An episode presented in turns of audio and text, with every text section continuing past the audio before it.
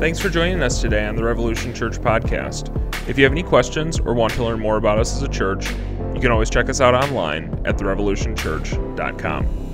Our prayer for you is that you would discover God's unchanging love and see what He can do through you. Today, let's jump into week four of our series, Better Together we're just grateful for you. We're grateful for what God is doing here. But I just felt very special today to want to just to honor the Lord and honor the Holy Spirit to do something special here today. Can we just do that? Is that okay?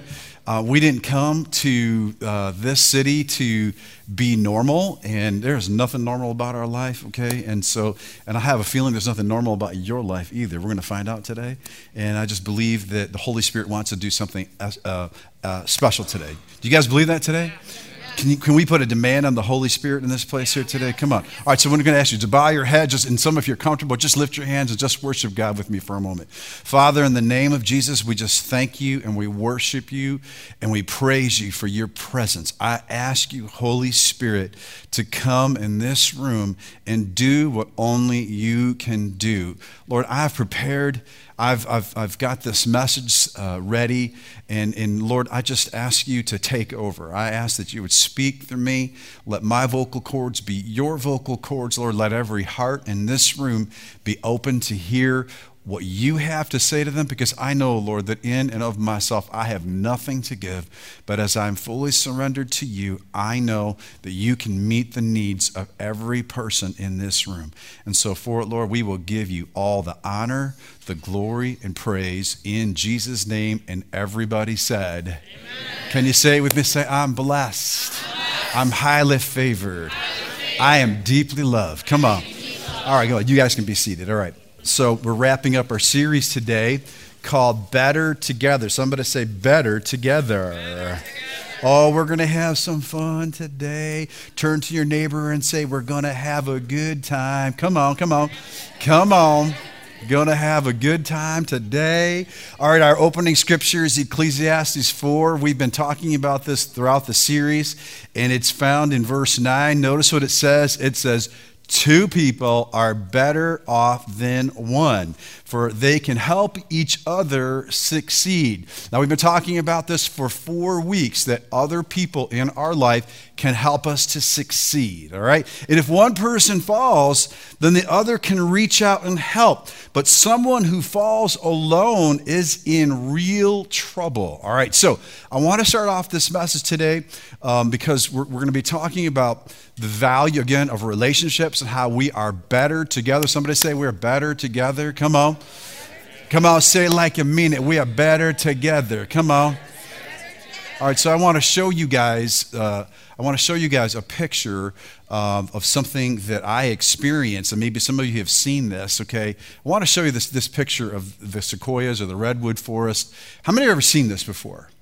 How many, of you have ever had the privilege of walking through the, these woods? And there, how many of you? Okay, so so if you have not, this is a sign and a wonder. I heard about it. I saw pictures, but it wasn't until I actually went there that you get to experience the majesty of these amazing trees. Now, you can see people walking in that trail. Can you guys see that? I know it's a little bit far, but we actually walked up that exact same trail last summer, okay? And you can see how huge these trees are. And some people would say that these trees are between 800 and 2,000 years old. Isn't that amazing?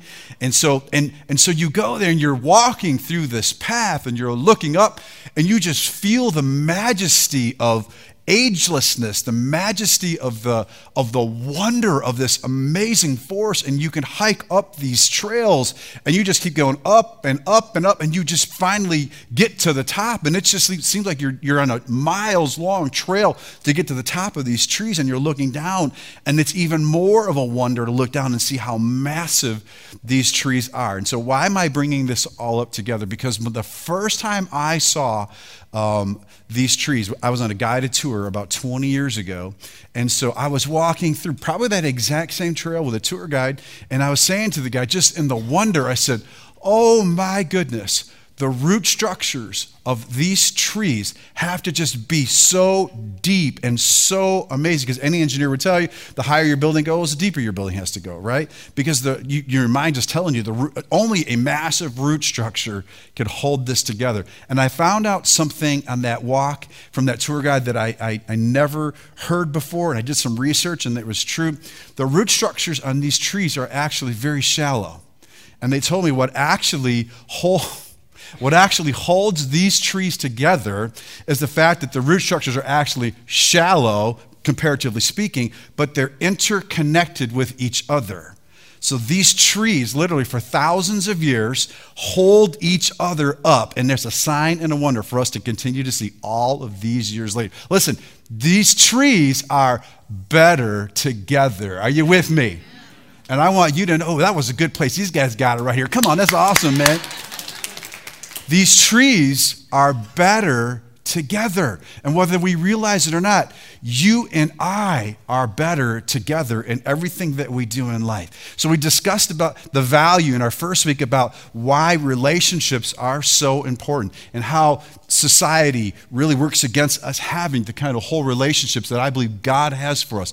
Then we talked about flowing in relationship with my brother. What an amazing message that was. And you can get all these messages online on our website. You can rewatch them if you want. Um, some of them are pretty good if I don't say so myself. Okay, praise the Lord. All right. Um, so then last week we talked about the value of believing the best in each other. And we found out, listen, the power of believing the best is so important. And we found out last week that the reason why we should believe the best in others is because God believes the best in us. How many of you know that, right? And so, so now today, today is where I want to land this plane, and I hope that we can take the concepts away of better together in a way that that, that can really make a significant difference in your life, like it has made in my life. Today, we want to talk about the value of shared relationships. The value of shared relationships. Here's what I mean by this how many of you know in this place that we all have to have our own personal relationship with God, right? And aren't you glad that you can have a personal relationship with God? Aren't you glad that your relationship with God doesn't have to be through another person? Come on, somebody. Your relationship with God can be between you and Him, and He wants to have a relationship with you, okay? And so, but I really believe this that not only does God develop us, and does God change us as we have our own personal relationship with Him? But I believe in my life, and you're going to find out in your life too, how God also uses shared relationships in our life to make differences in our life. How many of you would agree with me that another relationship with somebody, or maybe a relationship with a group of people, made a difference in your life? And here's where I'm going with this, all right? Here's the theme, and here's the big idea for today. You may be one community away from your purpose, your destiny, your freedom, taking you to another level in your life. You may be one community away, a community of people that believe in you, a community of people that love you, a community of people that care for you, a community of people that you can believe together with, one community away from going on to do something really, really significant in your life. How many of you would like to step into a greater level of significance in your life, right? I mean, come on, seriously, seriously, is this all it really is? Is this all we do? Really, just same, uh, same old, same on? Is this is just wake up, go to work, go home? Is that really our life? I'm here today to tell you that that is not the life that God has for you.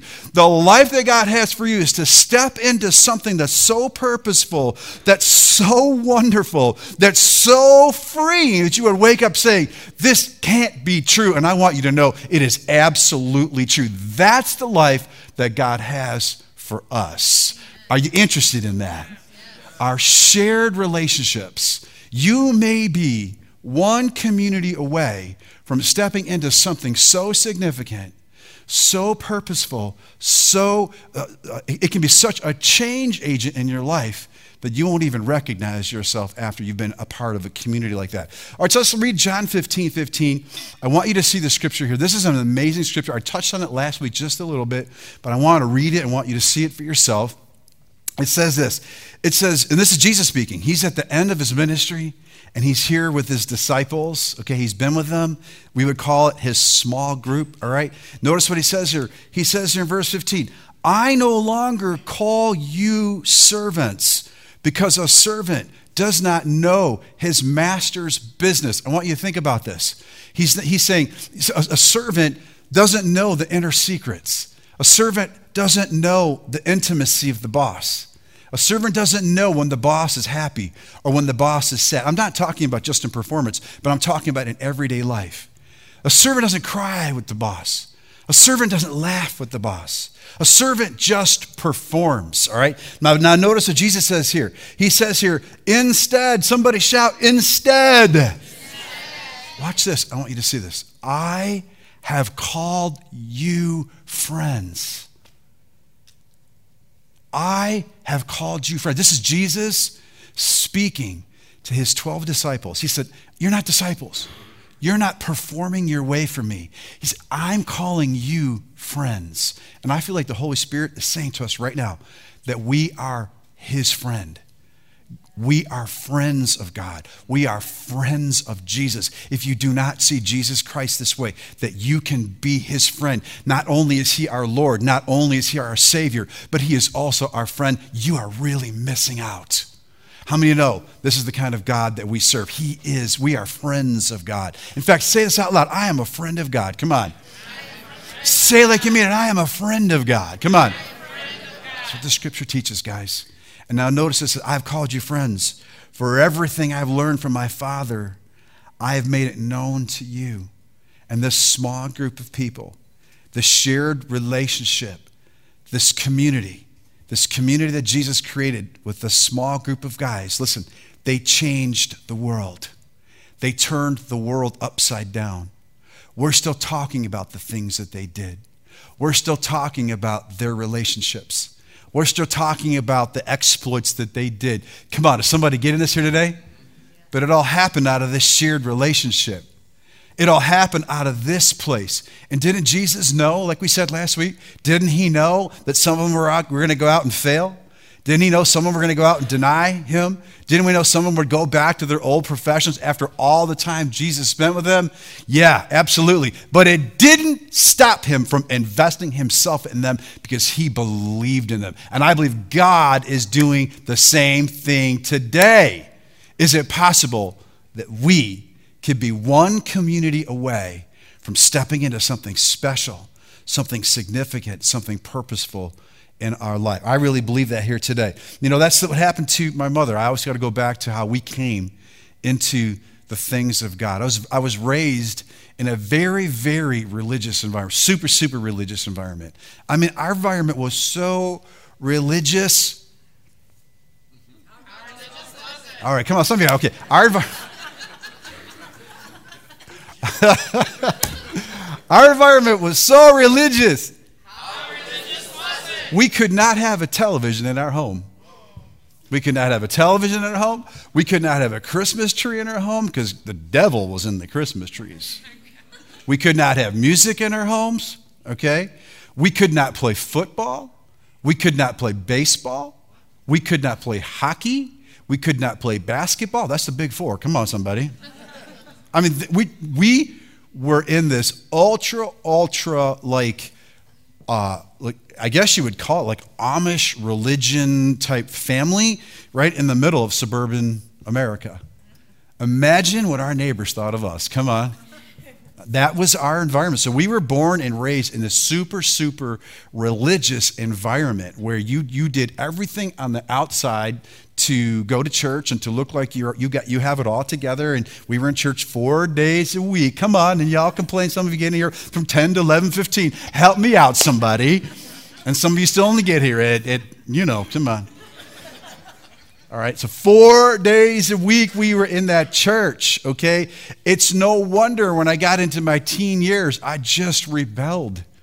I found out where the communion stash was in the church, okay?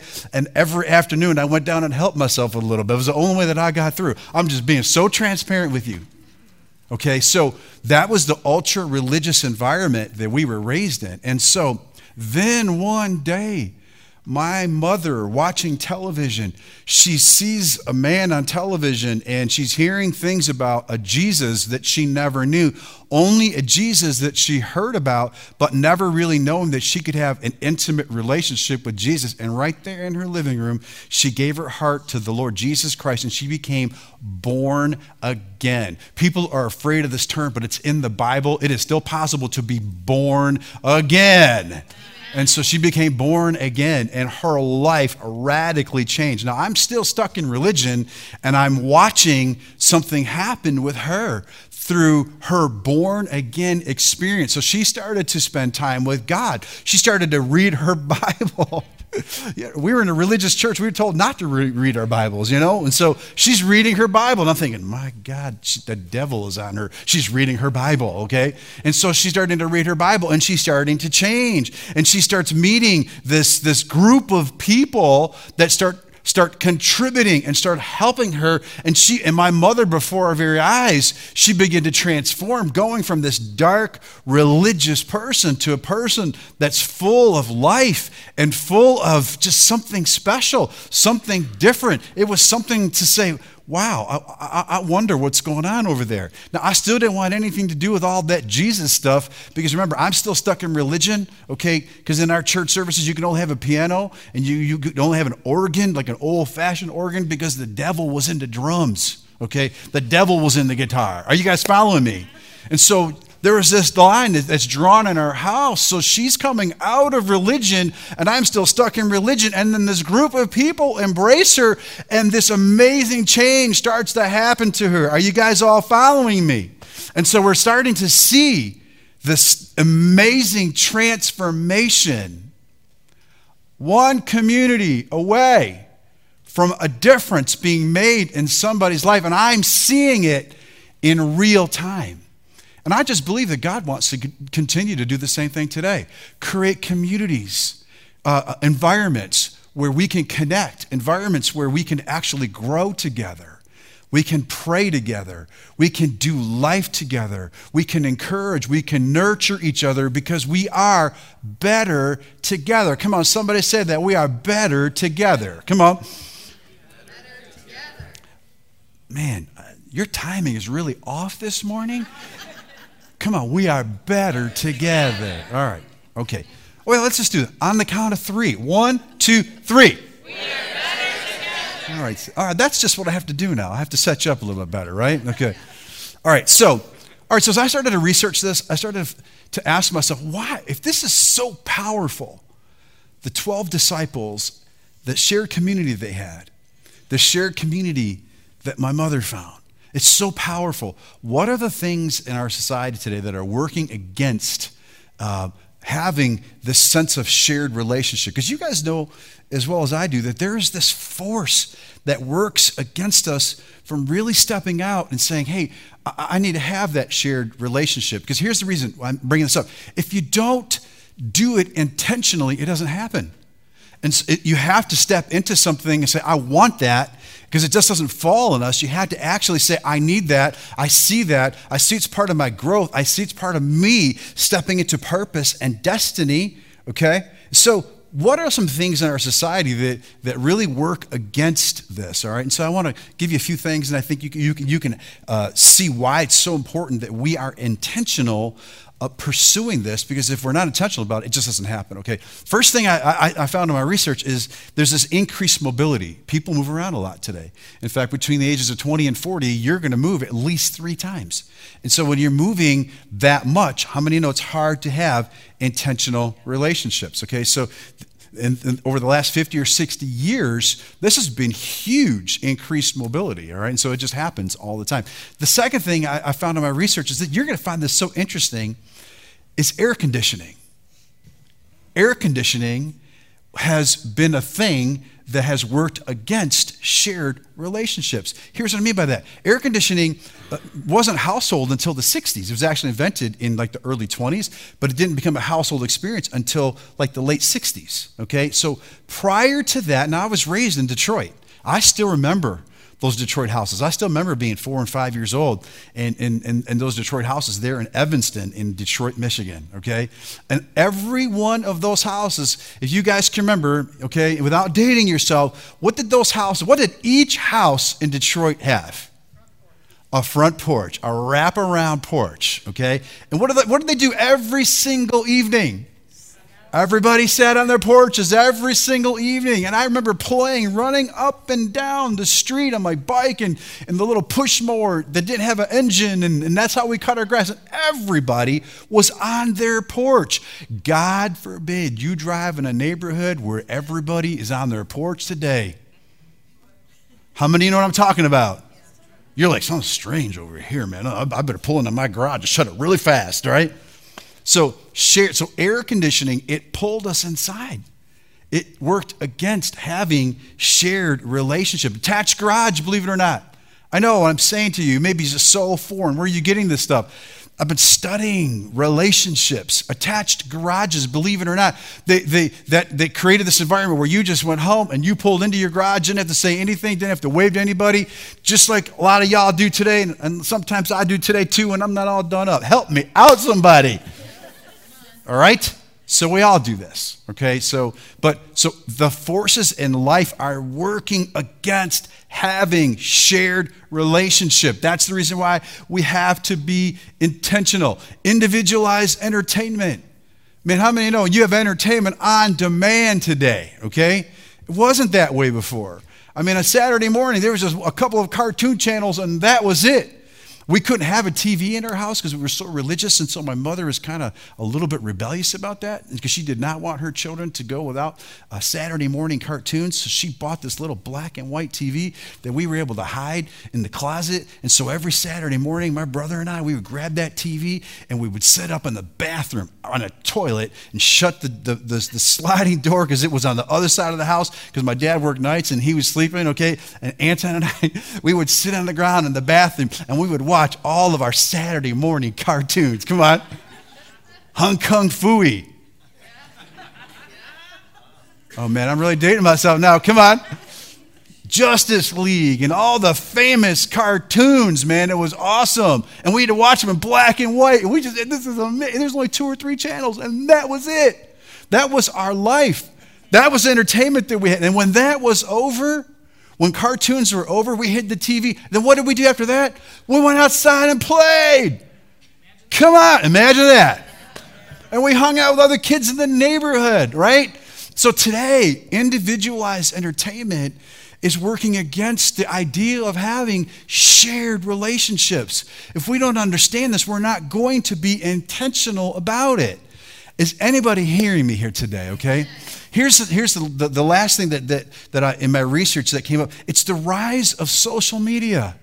Okay, I love social media just like you love social media. I use social media like you use social media. Okay, there's nothing wrong with it, but it's not a replacement for relationships. All right, I want to I want to just tell you just how much social media means to me just just, just recently because I discovered Snapchat. Anybody in here Snapchat?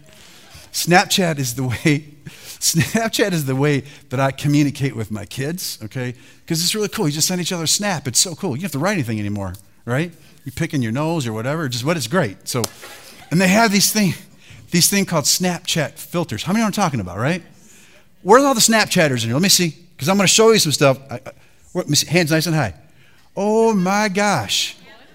Oh my gosh. You wait till you see. I'm about to show you. All right. All right, so, so I just had to do this just for fun today because I'm not, I'm not coming against social media. I love social media. I just want to make the point that because of the rise of social media, we have to be intentional about making relationships. But take a look at some of these uh, uh, snap, Snapchat filters that I discovered that I sent to my kids. Look at this first one. Take a look at this. Isn't that amazing? Isn't I wish I could wear my hair like that. Isn't that amazing? All right, so they have these little filters. Go to the second one. This is really cool too. Somebody shout Duck Dynasty, baby. Come on. I mean, that one is really pitiful. I got to just tell you. All right. All right, go to the next one. Go to the next one. All right. Isn't that crazy? Isn't that crazy? That's an alien version right there. So, all right. All right. But you got to brace yourself for this last one. Are you ready? You got to just brace yourself, okay?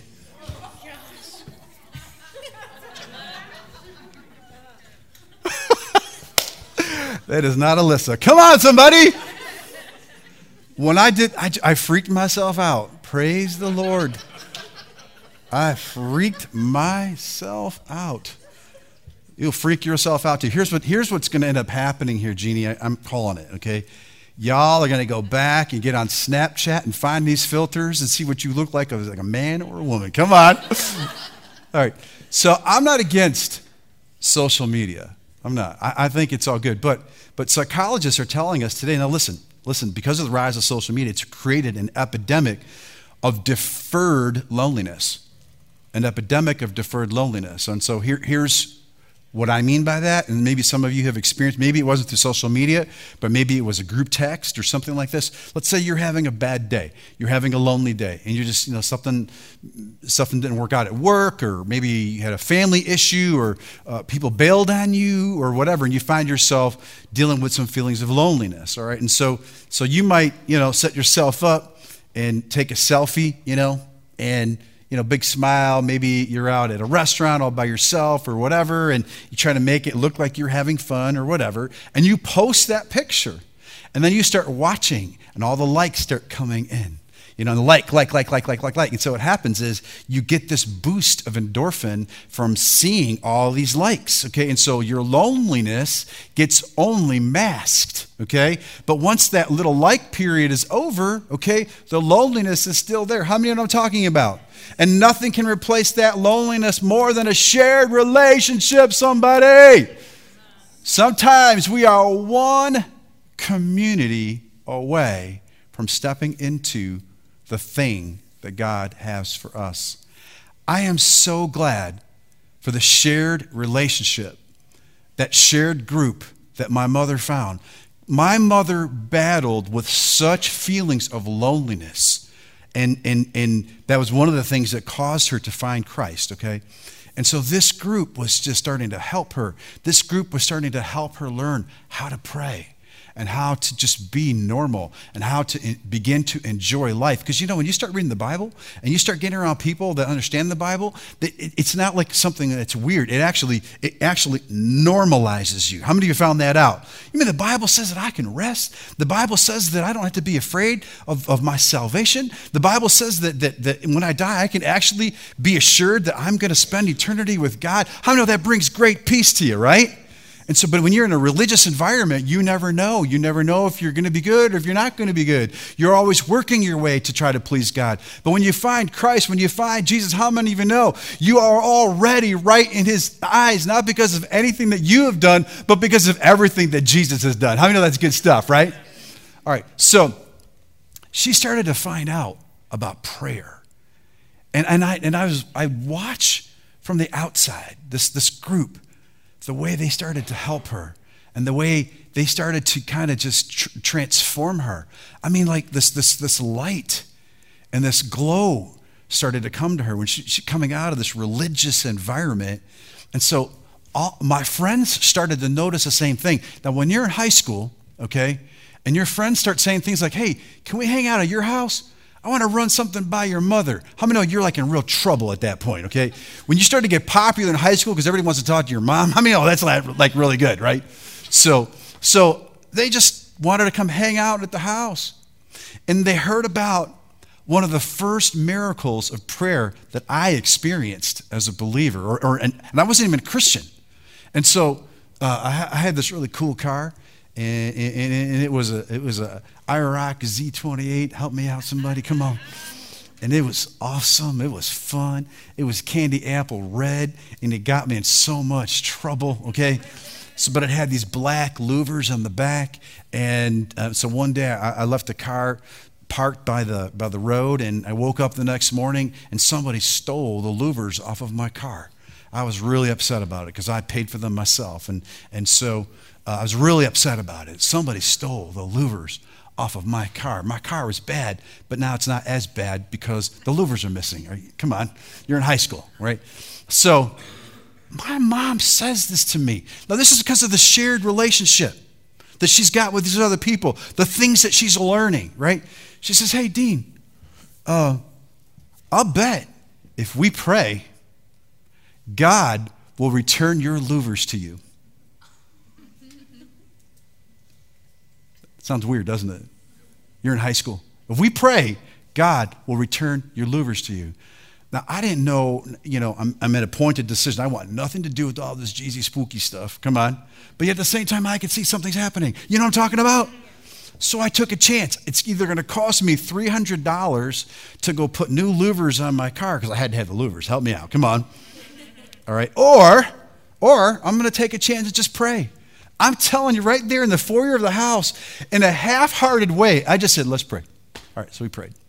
And she just said, Father, we pray for whoever stole those louvers. We just bless them. Bless them? I want to go, you know, come on. Oh, you're just religious on me in here today. You know, you think the exact same thing. Where's Dave? Is Dave in here? Come on, Dave's a police officer. He knows exactly what I'm talking about. All right, I want to, you know, so I wanted to find out who stole my. I'm like, Lord, show me who stole my louvers so I can go get them and get them back really good. Come on, because that was the group I ran with. You know, uh, that's another story. Those are other sermons. Help me out. So we, so she prayed, Lord, bless them. Bless them, Lord. Bless them really big. Just bless them really big, Lord, so that they would just return the lures. I never heard a prayer like that in my life. So she said, Amen. I went, Amen. Walked to my room, scratching the back of my head. I promise you. Now remember, the whole point of this whole thing is shared relationships, right? How many of you want to know what happened with that Louver story? I, I just have this huge temptation to tell you, you got to come back next week to hear, but I can't do that to you today. I can't do that to you today. So, literally, I promise you, three days later, and, and, and I, I couldn't make this stuff up, there's a knock at my door, the front door, and there's this little short kid in the neighborhood that was known for getting into trouble. And he was just like stuttering and telling me, I know who stole your louvers. I know who stole your louvers. And, and the reason why I'm here, because we, we all know that you're going to come to find out about it. And the people you hang out with, you're not going to make it very easy for us when you find out and come looking for us. So we want to bring your louvers back to you. I'm standing in the front door. I don't know what to make of this. Words wouldn't come out of my mouth. I'm like, now, and this, this is really weird. I, got, I almost got into the flesh, like I just want to just beat this guy up for stealing my louvers in the first place. But I felt like, like there were angels and God was standing right there. And I couldn't punch this guy in the face of God. Come on. so I'm, I'm like, okay. Then I was really quick witted. I said, and I also need a $100 because if you're going to return them to me, that's the, that's the cost to have them reinstalled. No problem. Next day, louvers in an envelope with 100 bucks, louvers all returned, guys. Isn't this amazing? This is amazing. It's amazing.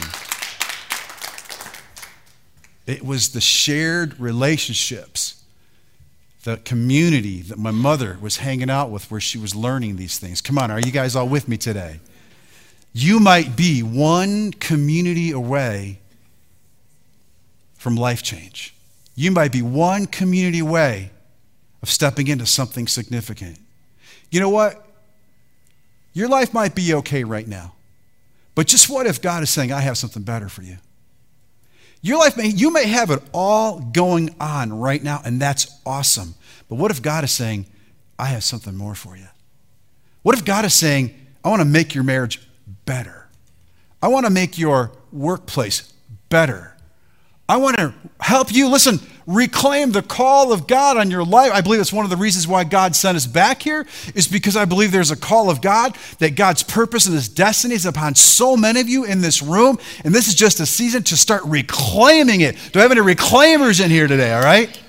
I just believe that with all my heart. Maybe that's one of the things that God is doing. But this shared relationship, this community was helping change and transform our family. It's amazing. I want you to see this in Acts chapter 5 so you can see it in the word for yourself. Notice what it says here Acts chapter 5, verse 42. Day after day, in the temple courts and from house to house. Somebody shout from house to house. Come on. I want you to see two things here from the temple courts and then from, the ha- from house to house. They never stopped teaching and proclaiming the good news that Jesus is the Messiah. So I want you to see this twofold approach that was helping the early church change and grow. It was the temple courts where, like we are today, where there's a proclamation of the word, where we're coming together to celebrate Jesus, where we're laughing together, we're crying together, we're learning together. But then it was also from house to house where they were learning from those shared communities, from those shared relationships. They began to grow. And back then it was really, really important because when you became a Christian, when you started to follow Jesus, man, in that religious community of that day, people lost everything. They got kicked out of their houses, they lost uh, uh, estates, they lost inheritances. It was amazing. So that's the reason why meeting house to house became so important because they, they actually had to develop community with each other because the religious community was, was persecuting these new Christians like crazy. Thank God we don't have that here today, right? In America. It's amazing. But it happens around the world. It's going on in Iraq right now. There's a major revival happening in Iraq right now, and it's the women in Iraq. Jesus is visiting women in Iraq, and they're having all these shared communities, all these shared household situations. And I'm telling you, a major move of God is happening over there. Why not have the same thing right here, right now? I'm telling you, you may be one community away from stepping into something that God has for you. So, but it's going to take some intentionality. It's going to take being intentional. It's going to take really understanding that maybe uh, this is for you. So now, as we're getting ready to launch our small group ministry, I'm so proud of so many of you who have like signed up and you're like stepping into it and you're just like, okay, you're taking the next step of your journey. You're taking the next step of saying, you know what? I, I'm going to take the next step into my freedom, my personal freedom. Maybe making my marriage better maybe making my family better, maybe learning some things about how to be a better employee or a, better parent or, or, or, a better uh, uh, uh, business person. Okay, you're taking that next step, and it's going to take some intentionality. And I got to tell you something the enemy would work against you to say, no, nah, people, people don't want me in a group. Now, there's just stuff about me that people are not going to accept. Look what it says here in Romans 15, 7. Notice what it says here, and I'm getting ready to wrap this up. Are you guys getting anything out of this here today? All right. Romans 15, 7, it says this, it says this, accept one another, just as Christ has accepted you in order to bring praise to God. I want you to see this. I want this to sink in. Accept one another. Then, just as Christ accepted you. How many of you know that Jesus has accepted us? Okay, so I may have to remind you what Ephesians 1 says. It says that we've been accepted in the beloved. What does that mean? That means whether you realize it or not, and apart from your behavior, whether you've been good or haven't been good, whether you've prayed or haven't prayed, whether you've tithed or haven't tithed, whether you've worshiped or you haven't worshiped, if you're a Christian, you are still accepted in His eyes. Come on. You're still accepted. Come away from the performance mentality. Listen, Jesus did all the performance for us. He performed it. He hung on the cross. He was raised from the dead. He's the one that gave us new life. All we have to do is accept it and live in this place of acceptance. He did it all. He did it all. And so I want you guys to catch this. He has accepted us. Now, notice it says here, accept one another. Then, just as Christ has accepted you in order to bring praise to God. This is what it's telling us. That when we accept each other, as we as He's accepted us, this is what brings praise to God. This is the thing that He gets excited about. Isn't this awesome? He doesn't get excited about some great revelation word that goes forward. I'm sure he does. He doesn't get excited about maybe this missionary trip that was successful. I don't even think he gets excited if a church is just full of people. I think he gets excited when a church full of people accepts each other. Come on. I think that's what he gets excited about. And that's what happens when I believe when we step into a shared relationship, shared situation. So I want to give you guys, um, hold on for a second, guys. Just hold on. Okay. I want to give you guys three things, three things before we move into the, the close of our service. Are you guys getting anything out of this here today? I want you guys to see something because as you step into having or, or the decision to step into a shared relationship, okay, or maybe stepping into a small group, maybe one day leading a small group, participating in a small group, okay, I, I want to I wanna leave you with three challenges. And, and, and, I think maybe some of you have heard these before, maybe wrapped up a little bit different, okay? First challenge is this uh, when we're starting to talk about the value of shared relationships, okay? It's this thing, and I want you to write this down. It's called refrigerators' rights. Refrigerators' rights. Jason just lifted up his head he knows exactly what I'm talking about. Refrigerators' rights. What does that mean? Refrigerator's rights is, is, is in your, do you have shared relationships in your life where they can come to your house and just open up the refrigerator? Come on. Or are you one of them that's going to be afraid of if they open the refrigerator what they're going to see? Right? Or what they may not see. All right? Are you with me? So then, so then, so you, I want you to challenge yourself with this question. Okay? Challenge yourself with this question. Do people have refrigerators rights with you? If they don't, it may be time to start challenging ourselves into the level of shared relationship that we have with others. And listen to this, and do we have refrigerators rights with others? Okay. Now, now this refrigerator rights thing, it's, it's a big deal because, you know, if, if I meet you for the first time, the very first time, and you invite me over to your house and we're getting to know each other, and I'm like, hey, it's nice to meet you, and so and so, and da da da da. Here's my coat. You take my coat, and I bolt to the kitchen and I open up your refrigerator and see what you got in. How many know that's just super, super awkward? And how many know that's just dumb? Okay, how many know that's just not etiquette? Can we just be that? Okay. But how many of you know that if I'm coming week in and week out and we're getting to know each other, you are going to be comfortable to say, hey, just help yourself to anything that's in the refrigerator. Right? Except for the Bud Light. Help me out. Come on. No, I'm just joking. Okay. Help yourself. Are you with me? It's called refrigerators, right? This is called being transparent. Listen, if this doesn't exist in your life, you don't know what you're missing.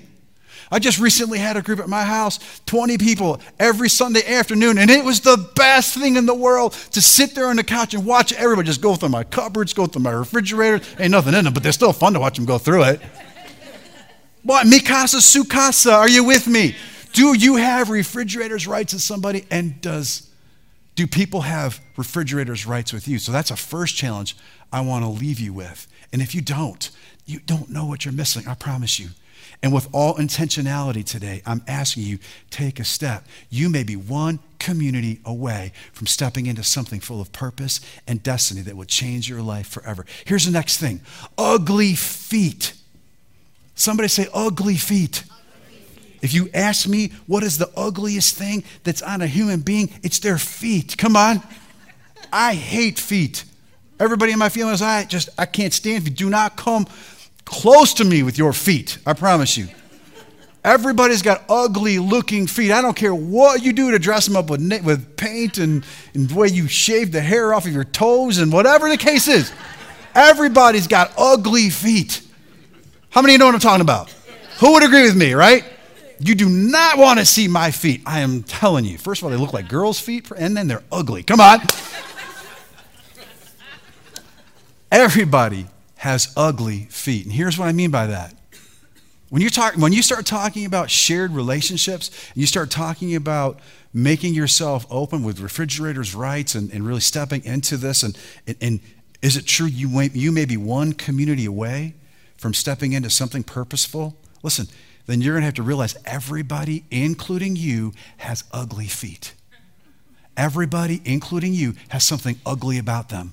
I'll say it like this everybody, including you, has something weird about them. But God loves weird people too.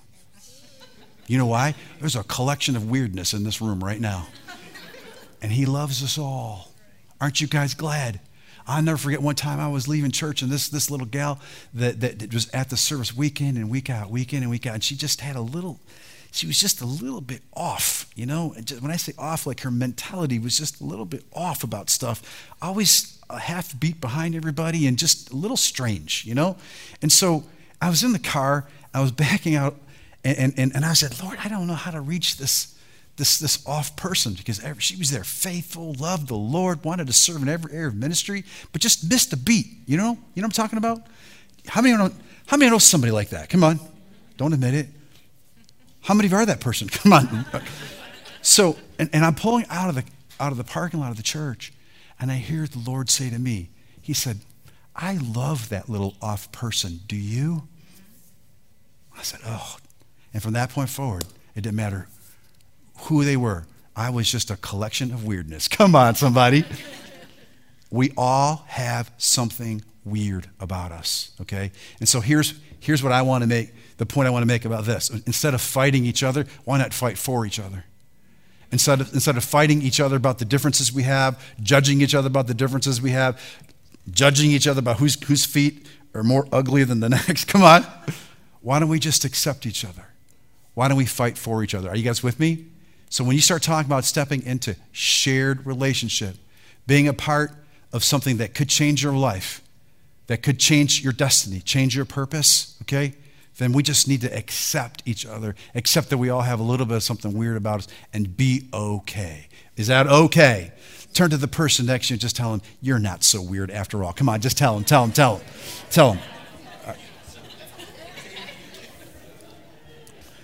All right, then this last thing I want, I'm going to close with this. All right, I want to read one last scripture. Third characteristic you may be one community away your life being changed forever stepping into purpose, stepping into destiny.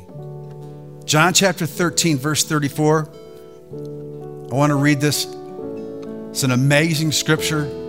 Jesus says this at the end of his ministry. Just before he calls his disciples friends, he says this. This is awesome. He says this He said, A new command I give you. Now, if Jesus is getting ready to give us a new command, how many know that's a big deal, right? A new command I give you Love one another. Now, watch this. Love one another. If you stop right there, love one another, that's a tall order, especially with all the selfish tendencies we have, the self centeredness that we can sometimes have, maybe the disappointments, the people that have hurt us. And he says, Love one another as a new command. It looks like it's a tall order, but he goes on to define what he means by love one another here. He says this, and this is the part that is so revolutionary. This is the part that we find the vision of Revolution Church right here. As I have loved you, so you must love one another. As you discover God's unchanging love for you, love one another. Come on. As you discover, discover how much the Father loves you, believes in you, believes the best in you, gives you the benefit of the doubt all the time, assumes the best in you, is in your court no matter what. As you know how much Jesus loves us like that, then love one another. Isn't that good? when you understand and you can embrace how much the Father loves you, you'll embrace others without any problem. You'll accept them for their differences. You'll accept them with their flaws. You'll, you, you, you will accept them not just because of something that you can get out of it, but you'll accept them because you know there's a connection by purpose and by destiny.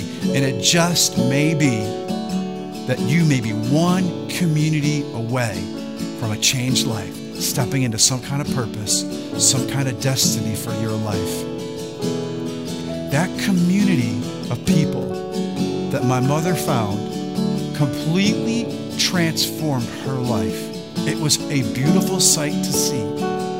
And I got to just tell you, I have to just tell you, You want to talk about purpose, destiny, life altering situations, life changes? You want to talk about that as a senior in high school?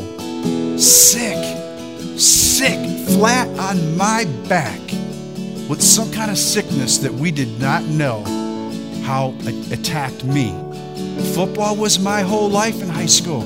All I ever wanted to do was play football. I was so sick. I lost so much weight I couldn't play. Week after week, this probably went on almost three weeks just being sick. I wanted nothing to do with this Jesus stuff because I had religion, right? And I didn't want that religion stuff either. So I was like in the middle. And I remember sitting there on, on, in my sick bed. And my mother came to me, oozing with love, the love that, that we just read here in John 13. And she just said, Hey, somebody from my group would like to talk to you. They would like to pray for you because they know how much you like playing football. And they know how much how sad you are because you're home sick and we and we can't figure out why you're sick. I said, I have nothing to lose. She hands me the phone. Back then it was a corded phone. Help me out. Come on. She hands me the corded phone, and I'm laying in bed. And she starts talking to me. She said, Have you ever made Jesus Christ your Savior? I said, I know who Jesus is. No. Have you ever made Jesus Christ your Savior? I said, No, I have not been water baptized. I'm not talking about water baptism. Have you ever made Jesus Christ your personal Savior? And my mind was stuck in religion. And this shared group, this shared person relationship that my mother was a part of started to pull me out. Are you guys seeing this? And I'm on the phone. No, I don't know what you're talking about, about receiving Jesus Christ as my personal Lord and Savior. I have no idea what this means.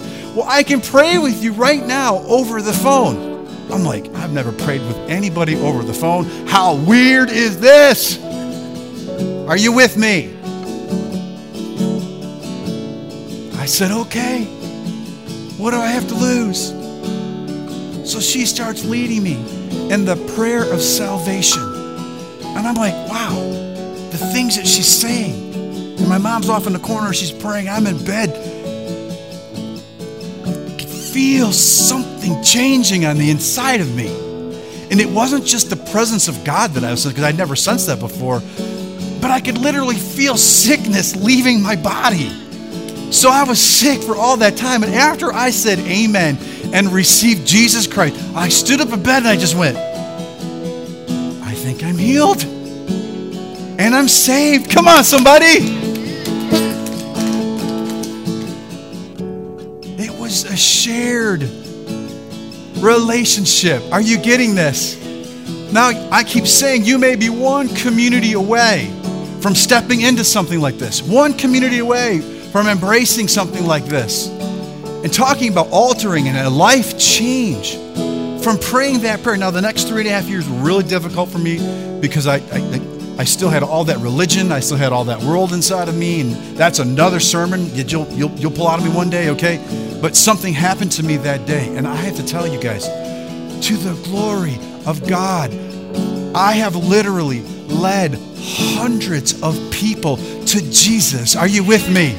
Hundreds. I have watched people get healed in hospitals. I have watched churches planted and grown. I have watched people change and transform. I've watched people step into their own purpose and destiny under this ministry.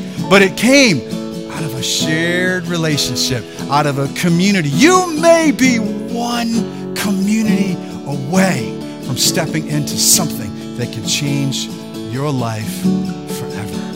With every head bowed and every eye closed in this place. Oh Lord, in the name of Jesus, I just thank you and I praise you for this group of people. You may be here today, not even realizing why you're here today. And maybe this is your shared relationship opportunity. Maybe, like me, you wrestled with who Jesus was. I only know Jesus of religion, I only know Jesus in that manner. But maybe today is an opportunity you to step into knowing Jesus in a personal, intimate way.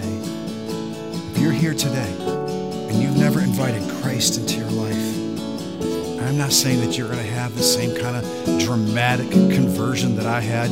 Not everybody has that. So don't get caught up in that. But this is personal. Is between you and him. I want to give you that invitation to say to invite the same Jesus that healed me, the same Jesus that saved me, the same Jesus that gave me purpose, that gave me destiny, the same Jesus that has taken me all around the world with his amazing message of love and kindness. That same Jesus is here today, and he wants to meet you right where you're at. And you might be here too today. You may be somebody that's running from God, and you're here today. Something drove drove you to Revolution Church in a way that you maybe never experienced. It's time to reconnect. It's time to reclaim your purpose. It's time to reclaim your calling. You are in the right place at the right time. For any one of those two invitations with every head bowed and every eye closed, please, no one looking around. This is an amazing moment right now. If you're here for any one of those two opportunities, I want you to lift your hand with me nice and high so that's why I can pray with you. I want to pray with you. Yes, yes, yes. Thank you, thank you. Put those hands down. Thank you, thank you. Come on, as a congregation, let's pray this together. Say, Heavenly Father, I believe that your word is true. Jesus, come into my life. I believe that you are raised from the dead and you're in heaven right now. And I'm accepting you as my personal Savior today. In your name I pray. Amen. Come on, come on. Let's give the Lord a great shout in this place, somebody. It's awesome. You may have prayed that prayer online. I know there's some of you that prayed that prayer in here. Listen, I'm telling you, it's amazing. God has an amazing new journey for you. If you prayed that prayer for the first time, let us know if you're online. Send us an email, or if you're in this room, in that connection card that you'd receive, please mark on them that you received Christ today in a minute. When that offering bucket gets ready to, to pass, put that in there. Let us know that you prayed that prayer. We just want to agree with you. Or if you feel more comfortable, go to our new here area, put give them give those folks that card there. We got a gift for you. Promise you, it is absolutely free. We want to be a blessing to you and celebrate your life. Come on, let's give God one more shout in this place for everything.